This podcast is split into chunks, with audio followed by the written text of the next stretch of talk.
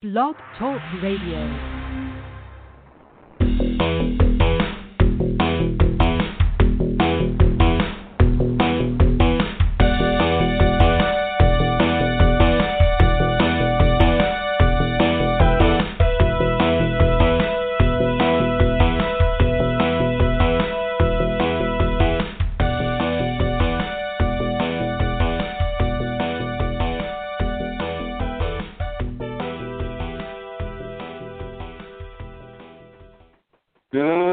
Metsville and baseball fans everywhere. My name is Michael Lecolant, also known as the Brooklyn Trolley Blogger. And on behalf of my partners, I welcome you back to a Metsian podcast. Tonight, we're going to try to make this as brief as possible. Series wrap-up, talk about the three games and the three games only.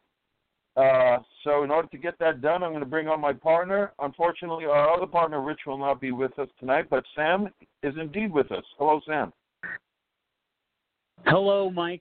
We've been talking a lot about 1962 recently, and it feels as if this entire series sums up the plight of the New York Mets over the course of their 58-year season, of course.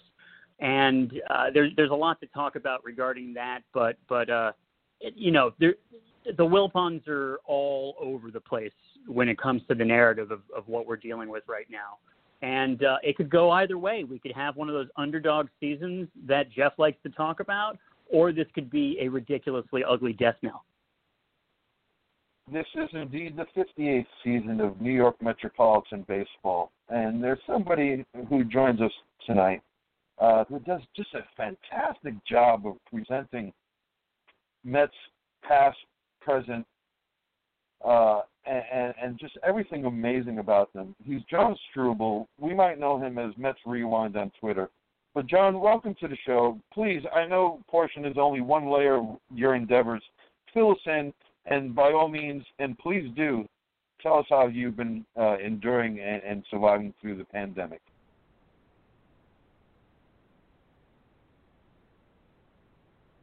Hold on. We got a technical difficulty here, Sam. We got him. John there.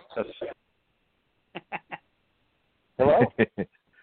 Yeah, hello. We got the pitch off, guys. All right. So I'll just pick up where I left off. John Strubel, everyone. You might know him as Mets Rewind on Twitter, but that's only one layer of his endeavors. John, fill us in on the rest of those layers for Mets Rewind. But above all, tell us how you've been enduring the pandemic and how you've been, sir.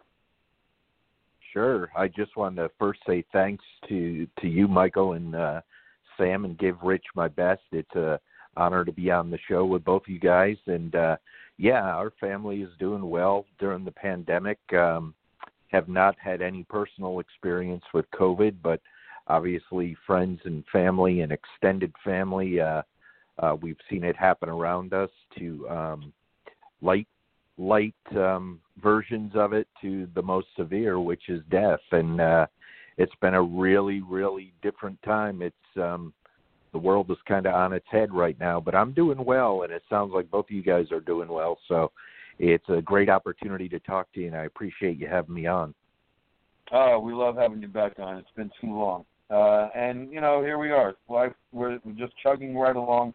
There are those of us who know people who suffered and even, passed away through this pandemic. And I just want to remind everyone here at the Metsian Podcast, our hearts go out to you, our sympathies and our empathies as well.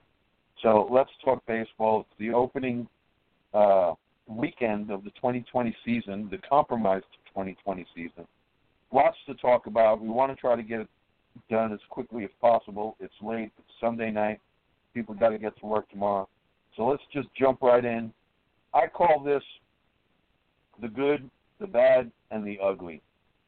And let us start, obviously, with the good. Jacob deGrom, his performance in Game 1. Steven Matz, his performance in Game 2. After two seasons, Yoenis Céspedes returns and hits a home run. All of this takes place, minus Matz, of course, in Game 1, a rather good day. So let's discuss that and that only. Game 1, John, take it away. Yeah, game one was a delight to watch and just what you expected from Jacob deGrom. Initially, when I was watching the game, I had thought, wow, they pulled the plug on Jake pretty quickly, and you start to get concerned whether he was not having back stiffness again or maybe it was just pitch count. I think he threw 72 pitches in the game, but he was fantastic to watch. And then to see Yoenis Céspedes step up to the plate and give us that eventual game-winning home run was, you know, reminiscent of 2015 and what he could do when he carried the ball club. And, yeah, it was a great start to the season, but the last two nights, their last 2 days, have been quite a turnaround for us. Terrible, terrible. Sam, let's stick with the good. I'm going to continue throwing stats out there. You guys just react. Jacob deGrom, 5 innings pitched, 1 hit, no runs, 1 walk, 8 strikeouts. Steven Matz in game 2, 6 innings, 2 hits, 1 run, 1 walk, 7 strikeouts. Steven Matz, it's imperative that he become that second big starter for the Mets. I mean, the Mets need a 1-2 punch, and the Mets' present condition necessitates that Matz step into that role. Pick up with those two guys and Cespedes' home run if you dare. You know, it could be, weirdly enough, Jacob deGrom could get better as he ages because he's such a smart pitcher that he might even be able to fine-tune so well that once he does have diminished velocity, which he doesn't seem to have right now, coming out of the gate at least, you know, maybe that's one of the things, you know, that's one of the stories is how long can Jacob deGrom go with being historically dominant? With Matz, we've always known it was there, and we've just been waiting for it to be bottled up consistently. And yesterday was exactly what you want out of Steven Matz. You know, the one mistake notwithstanding, of course, but that's where the offense needs to come through a little bit more. And of course, we're going to get into that a little deeper. But you know, they only have a 2-1 lead in the ninth inning. That certainly didn't help.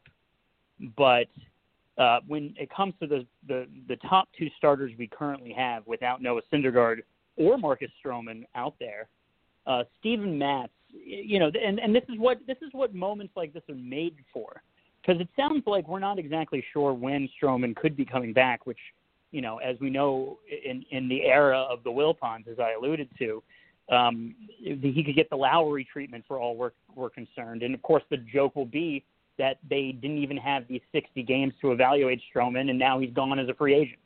So it's the entire – talking the good, because we have a lot of bad and ugly to talk about.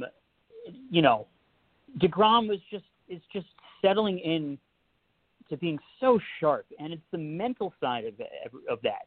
And with Matz, we've been waiting for the mental side to come around, because that's what a lot of people think gets in his own way, is that he gets a little too wound up when things are going wrong and is too upset with himself. That he's needed to kind of just take those deep breaths. And I always go to when Matt Harvey was his best. That first game, the only time that he ever got into any jam was the fifth inning. But he had the bases loaded, no outs, and got out of it. And that became, in that first year, Matt Harvey's mantra. He never wavered whenever there were runners on. He always buckled down under the pressure, Matt Harvey at his best. And that's what we've been wanting out of Steven Matz. And boy, would it be just humongous, especially with what our concerns about this ball club, if Steven Matz could step up and be that number two behind Jacob deGrom. 29 years old now. The time is now. So let's see. Let's hope. And wish that everything turns out well. Let's transition into the bad, unfortunately. And, Sam, we will dedicate a round to the offense specifically. But for the moment, the bad. Game two. Things were going okay, and not for nothing. Luis Rojas positioned everything very nicely through the first 8 innings. I give him credit for that. But, of course, there's the fatal pitch delivered by Edwin Diaz. Now, I've made two lists, and this incorporates Game 2 and 3. The bullpen. There's the good. Lugo, Familia, Wilson, Betances, Drew Smith, and then there's the bad list. Diaz, Hunter Strickland, Corey Oswalt, Paul Sewald. Of course, that encompasses the last two games, but let's focus on Game 2 and that meltdown. Because, Sam, you saw the tweet, and I said that pitch was belt high and flat and just begging to be hit the other way. Pick it up, Sam. If you're really thinking that pitch is going to get over for a strike and be the last pitch of the game, because there were two strikes, then you have another thing coming. I was ranting before we got started, and I think I'm going to say this a little bit more subdued, is that there seems to be – everybody was like, he made his pitch, and they were also talking about that's exactly where the pitch was supposed to be. Well, maybe the pitch shouldn't have been there, and I'm going to pull up the game because I'm kind of curious since I was listening to the game and I wasn't watching it. I'm curious as to what the breakdown of the pitch sequence was because I feel as if wherever it was, I mean, you could either waste the pitch, which people still obviously do, but it seems to be maybe he gets a little too wound up in the moment, and there just seems to be what is consistently going wrong for Edwin Diaz. Everybody likes to say, "Oh, he's got his stuff back now." That was just one pitch, but it keeps being just one pitch for Edwin Diaz, as if at some point. And, nobody's going to be perfect, but at some point in the moment, he loses the focus. He loses the urgency. And again, this is all just like speculation, me trying to figure out what's going wrong. He turned around and he smiled and got the pitch back, and I understand what he's trying to do there, but the optics just look bad. He's just trying to move on, not be upset, and get on with his pitching life with the New York Mets. But specifically, and I'm going to pull it up right now with the ninth inning. Let's see if I can get that. There we go. All right. So first of all, Ozuna owned the at bat because the first three pitches were balls, bottom line. But then he was able to get a called strike and then was able to get a swinging strike on a slider after the last one was a fastball. And then so obviously he doesn't have a waste pitch. So there's that. He can't waste a pitch. So, Mike, I'll go back to you on here. We're talking about how hittable of a pitch that is. What do you do in that situation? If you Mike Lecolant, the pitcher, and from whoever you want to take in terms of historically the best Mets to ever pitch this game, what would you do and what would they do? What do you think they would do? Oh boy, Sam! Wow, that's a loaded question. I don't know how to answer that. Therefore, I will hand that over to John. But before I do, I will set you up this way. Of course, you got the same question at hand, but Edwin Diaz last year gives up 15 home runs in the ninth inning. He pitches 58 innings for the Mets last season. If you include these two games, he's now up to 60 innings pitched as a Met. He's given up 16 home runs, all in the ninth inning. The smile, laughing thing, I don't care about that. That's just a psychological defense mechanism, and it manifests differently in different people. Doesn't bother me, but this is a 60-game season we're talking about, so you have to manage this, I guess, in the micro sense. At what point does Luis Rojas rethink this strategy, because Diaz has proven over and over again to be ineffective in the ninth-inning role, and there's other people that can share this load. So take it away, John. Yeah, you make some interesting points there, Mike, and I agree with you. Going into this season, I asked myself the question, what has Edwin Diaz shown in the very short window that we had of what was spring training? And I didn't see basically any of the inter-squad games in what they called summer camp. But what did Edwin Diaz show Luis Rojas that he had figured it out and could handle that ninth inning situation and get the batter out? Because, yes, relief pitchers, closers are going to give up ninth inning homers. So the majority of those home runs coming in the ninth inning, 15 or 16 home runs, you said,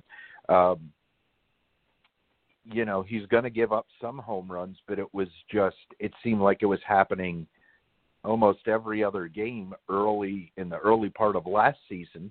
And I didn't think he did anything to prove himself even toward the end of the season to continue in the closing role. Now, when Seth Lugo came in and started to finish out games, he proved that he could slam the door for the most part and get the job done. I thought Lugo should be in that role going into this season. So I had some concern with Diaz because I didn't think he really showed anything to improve himself. And going into a high-leverage situation in that second game, it didn't surprise me that he gave up another home run. And that's unfortunate that, you know, it should surprise me that he would give up a home run. As far as putting the pitch where he did, what that says to me is there is a confidence level in Edwin Diaz that he believes his stuff is good enough to get an Ozuna out on a 3-2 pitch without wasting one and putting a runner on and attacking the next batter. He came back from 3-0, got it to 3-2, and he thought he could just be the same guy that he was 2 years ago in Seattle, and he trusted his stuff. And again, his, for whatever reason it is, I don't know if it's obviously pitch location, but his stuff or his velocity or something, he's not fooling anyone, and they're hitting the ball out of the ballpark. And that's deeply concerning. In a 60-game season, losing 2 of 3 to the Braves to open the season, there's more stress and more pressure, I believe, now on all the teams in the league to play at a really high level in July and August because the games are more meaningful now during this time of the year. This is the start of the year, you know, and we're only going to have 60 games, so there has to be much more intensity to win these series, especially against your in-division rivals. So I don't have the answer, but I would have started the season with Seth Lugo in the bullpen myself as far as the closing role, and Edwin Diaz would have to work in lower leverage situations until he proved he could, you know, do it well, like in a 7th inning or an 8th inning situation. Sam, before you take it over here, and I like what John just said about trusting his stuff.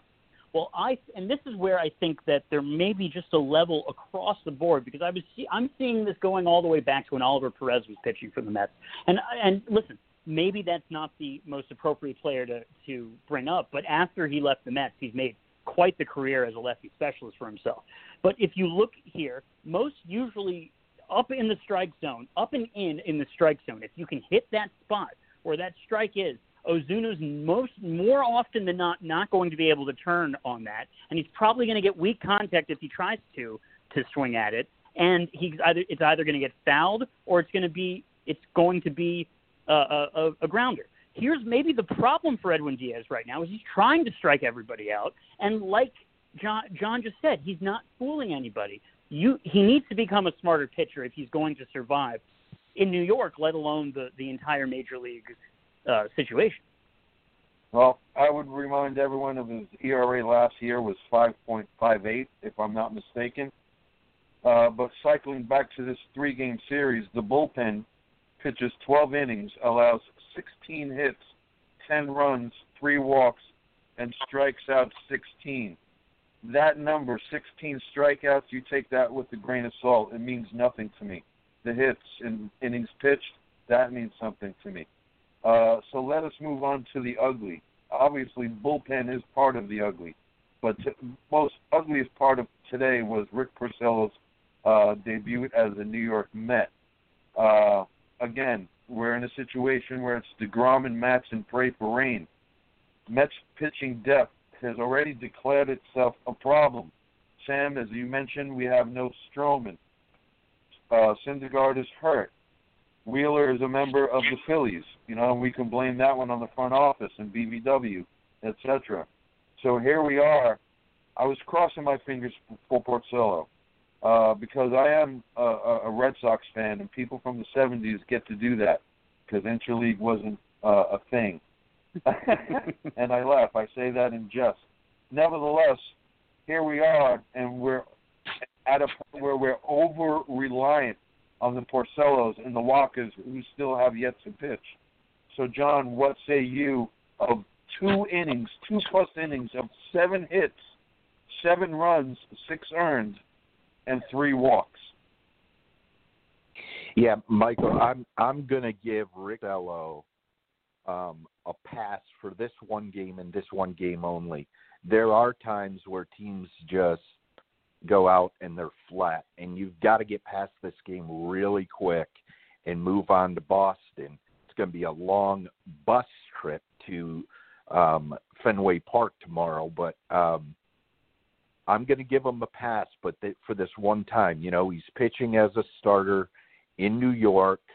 It's his first game in front of the home crowd, and he just didn't have it together, but he has to correct that real quick. I think his next start will be indicative of what we'll see of Rick Porcello or not see of Rick Porcello moving into the future. The other wild card is, can Michael Wacha step up and be that third guy?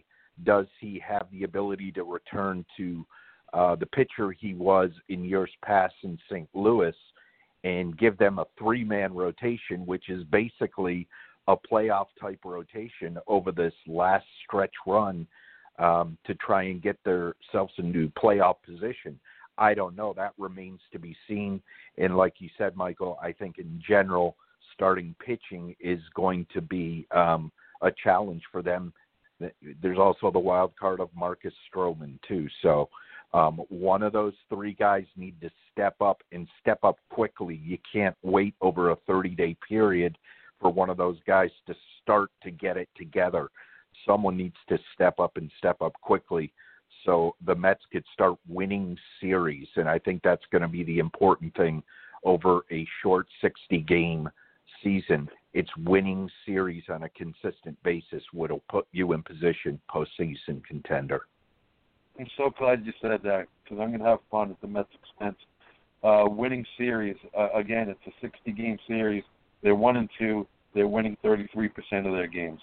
Boom, boom. Yep. All right, so, Sam, you saw it. He couldn't even get out of the 3rd inning. Rick Porcello, what say you?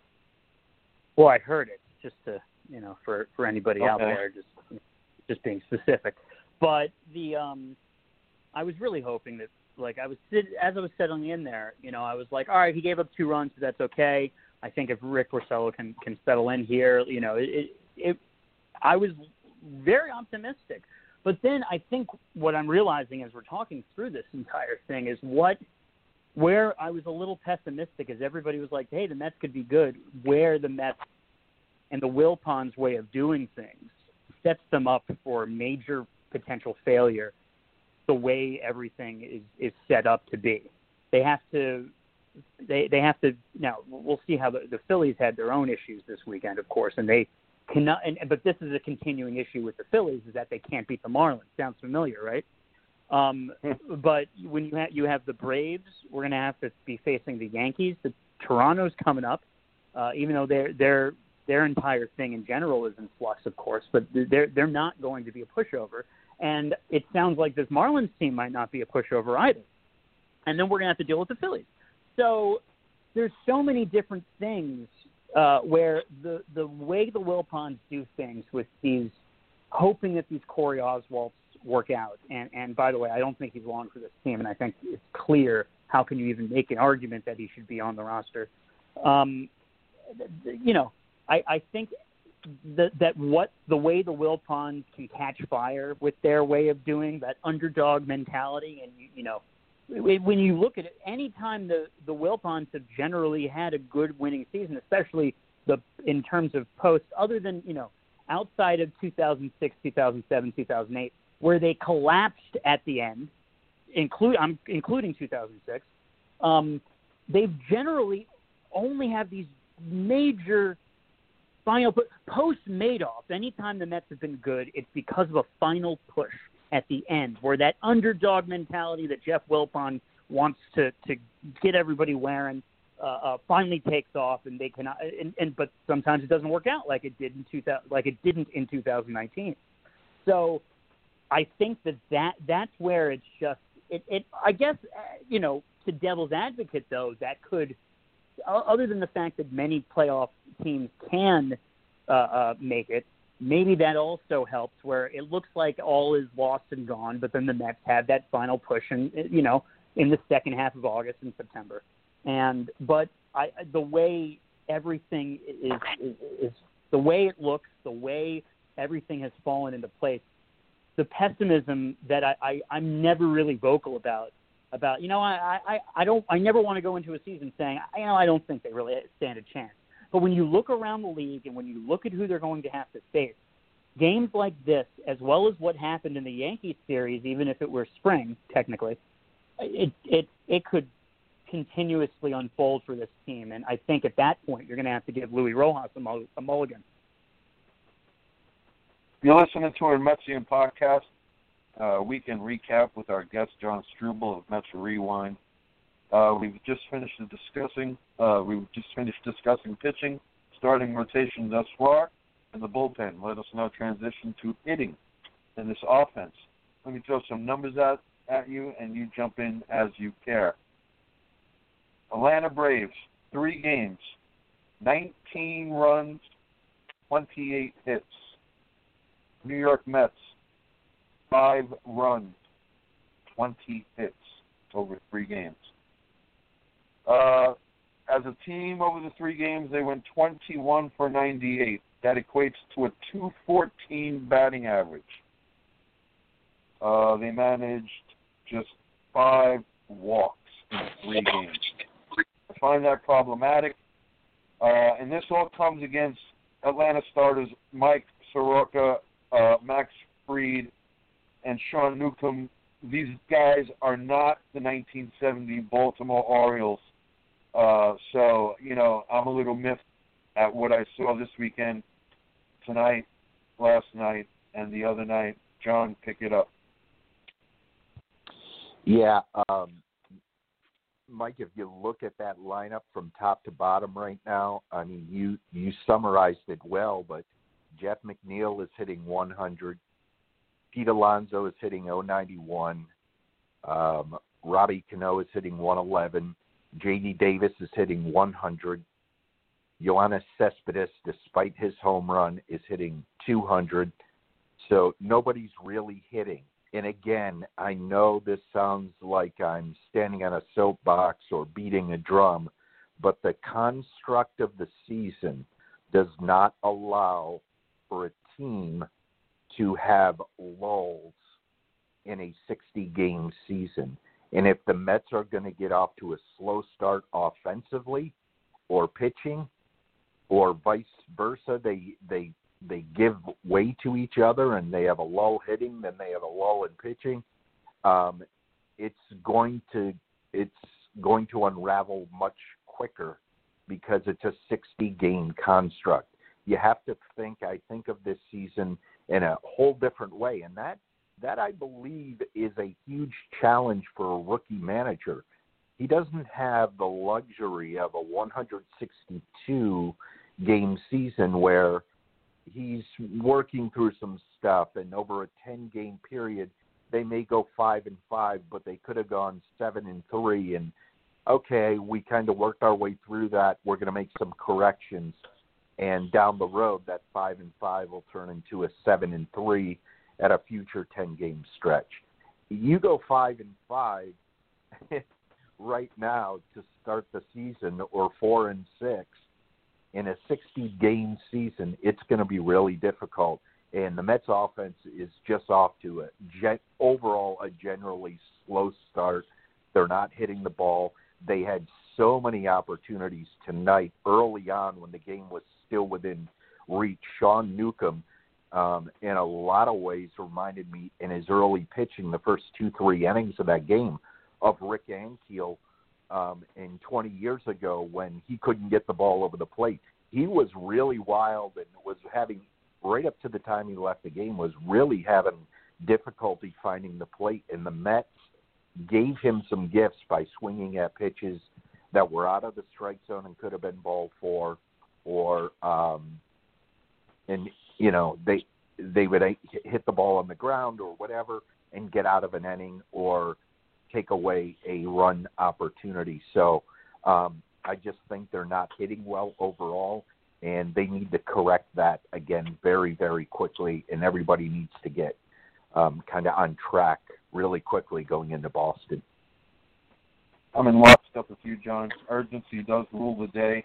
60-game season. So, Sam, you heard the numbers. Mets so far, almost the 100 at-bats. They're batting 214 as a team. They got outscored 19-5. So, early impressions. Mike, there's one major difference in what I'm about to say to what is usual. But tell me if you've heard this story before, Mike. The Mets have a chance to take an early season series or even a late season series from a division rival. They leave a few on in the late innings, and then up, you know, where they have the Braves against the wall or any team against the wall, they manage to battle, and then the floodgates unleash, and the offense, who that had been, you know, sputtering until that point, comes alive and finishes with the numbers that you just uttered about the Braves. The Mets are able to get away from the home crowd that probably was a little hostile at the end there to a, let's say, a weaker team that's not really, you know, that people have not predicted is going to be all that good, and let's say it's in the middle of the season, isn't all that good anyway. And it's an offensive park as well. And they're able to kind of, you know, not in front of the home, without the pressure of the hometown fans, are able to loosen up, and they go apeshit. Think about maybe like a Philly series when the Phillies were bad and the Mets would go in there and just after a miserable home series, they go to town on the Philadelphia Phillies in Citizens Bank Park. You've heard that story, right? So I do believe that I could see the Mets using Fenway Park to come alive from an offensive standpoint, that right now they just didn't have that moment like the Braves had, the Marcell Ozuna moment, where the floodgates unleashed. They haven't had that moment. It could have happened in that first inning when they let Sean Newcomb off the hook, like John was alluding to. But this is what we continuously see. It's all, and of course there's the whole Sunday thing that everybody factors in, the fact that they haven't been playing well over the course of a few years now on Sunday games. But it's always that second game. That's why that pitch is so important, because it changes the dynamic of an entire season. And this is a team game we're talking about here. The offense left runners on at the end there. They many times and you can let Cespedes off the hook a little bit in terms of that first inning, because, you know, other than the home run, and he does have the knack for the dramatic, doesn't he? Cespedes is timing's clearly off, and you'd expect that to be the case. I think that with Fenway, they could certainly use Fenway. Pete Alonso, I want to see just go to town on that place. I want him to hit like 7 home runs up there. But the offense, you know, I could go down the rabbit hole with everybody. Cano, McNeil, there's just nobody hitting right now, and somebody's going to have to step up. And right tonight, it was Tomas Nito. Well, sometimes they say hitting the road is the best thing, you know, a cure for all ills. Very quickly, J.D. Davis, especially today, he was having some problems out in left field. He needs geometry class. He was taking bad angles on some fly balls. And his throwing, if anyone noticed, was rather erratic as well. Any quick observations about J.D. Davis and the future of left field? John? I'll answer that kind of two ways, Michael. Yeah, J.D. Davis looked like he was having some adventures out there, but even more so, the person who plays into what he's doing in left field is Jeff McNeil. And I looked at his defensive performance over the weekend, and boy, did he have some challenges at third base, missing some balls and just throwing a ball away tonight. And he looked really challenged at third base on what really I think should have been some routine plays for a major league ball player at third base. So will we eventually see a switch where McNeil goes to another position and J.D. Davis moves back in at third base? I think that has to be a consideration and a concern early here for Luis Rojas. And can I also really quickly say that we wanted Jeff McNeil to settle in at third base, and we've been saying that J.D. Davis needs to be in left field. But yeah, I really thought McNeil came around in the outfield. I thought he looked spectacular in the outfield last year. So we shouldn't discount the fact that McNeil has been historically over the course of his a year and a half of major league service, fantastic everywhere we put him out there. And I wonder whether a lot of this has to do with the fact that, you know, everybody's used to spring, which we all, including I think the players, think is a little too long, but it goes right into the season. You got 8 months of baseball, basically. I think that could be a major issue right now because they only played 2 games before starting the season. I will ask you, gentlemen, if you have any outstanding issues. I think we covered everything about the 3-game series and the opening of the season that was. Otherwise, we're headed to Boston. So, John, I will ask you, any outstanding issues, comments, or rude remarks? Yeah, comments. I do have one there, Michael, in terms of just, I think, you know, over a 60-game season, if you look back on this weekend at the end of the season, it could be a microcosm of who the Mets are in terms of winning a 1-0 game and then losing that second game 5-3, but they were one pitch away from winning that game. The 14-1 game, tonight's game, throw it out. But that second game is the one that really kind of I'm stewing about because that changed the whole dynamic of the series. With one pitch, one change, one adjustment, the Mets could have won that series, and they didn't do it. But they need to make that correction and win those series consistently over this short season to be really competitive and have a spot in the postseason. So that's what I'm going to be looking for. Can the bullpen slam the door when it's a 1-run game and the tying run's in scoring position? Can they get that final out? Can they come up with the big hit when they're down a run or in a tie game and a runner in scoring position? Will they be able to do that? Will they be able to take advantage of a pitcher who's on the ropes like Newcomb was early tonight and really get on top of a team and change the momentum of the game? Those are the key points that are going to make the difference between are the Mets going to be competitive this year or not. 57 games left, Sam. I'll just put that into the context of an agreement for extended playoffs. So the floor is yours, wherever you want to take that. I don't think the Mets need to rest on their laurels, meaning don't depend on the fact that, you know, the extended playoffs could put you in there. You know that there's probably going to be one of these teams that we've been saying everybody needs to beat up on that could be in these playoffs because this is going to be some wacky shit. The Nationals were 15-30, I believe, something crazy like that, 19-30. over the first 49 games last year and are now the defending champions. So we could very well have the third Marlins World Series. when that... Well, in a psychotic kind of way, it's great to be arguing, debating, over Mets baseball again. I'm appreciative of that and everybody's efforts on the field and the organizations and all the collateral employees and everyone trying to make this happen.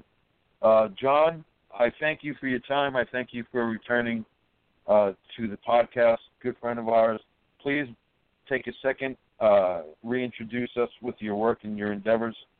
Yeah, sure. Thanks, Michael. It's an honor to hear both of your voices again. And like I said at the start of the podcast, please give Rich my best as well. And I listen to you guys regularly, but it's great to be on talking with you and being able to interact with you. So it's an honor for me just to be on and have a chance to talk Mets baseball with you. It's a joy for me. So as far as what I'm doing, Mets Rewind is a Mets historic site. That's what we focus on, from 62 right on up to 2020.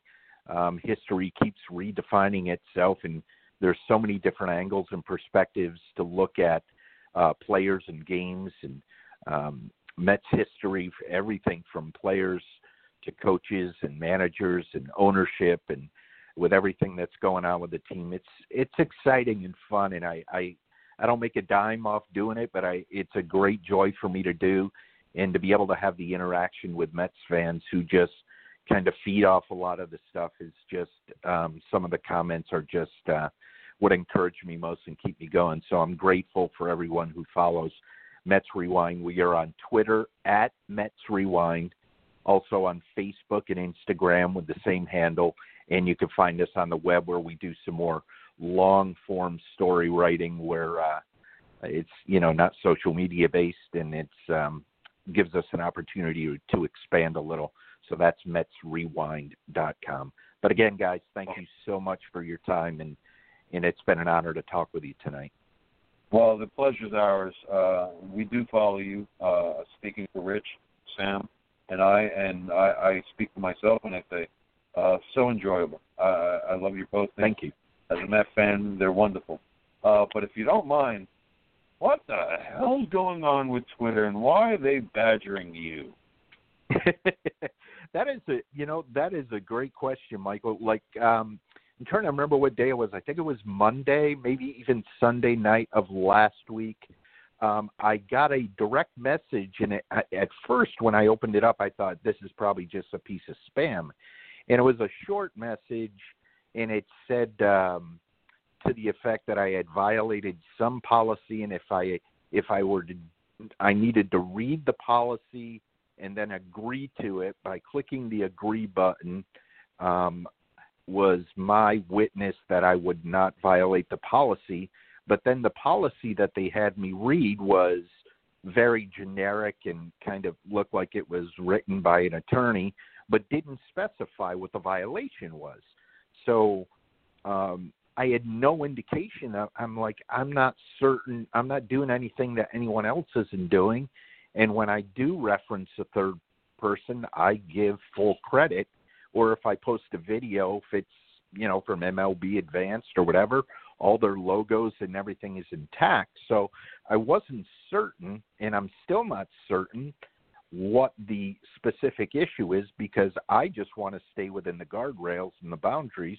I don't want to jeopardize my audience, and I don't want to jeopardize my ability to do what I'm doing, because I find great joy in it. So after I read that, I eventually deleted it the next day, and then I went back, and I'm like, I shouldn't have deleted that. I should have hung on to it. So I contacted Twitter and asked them if they would resend the direct message.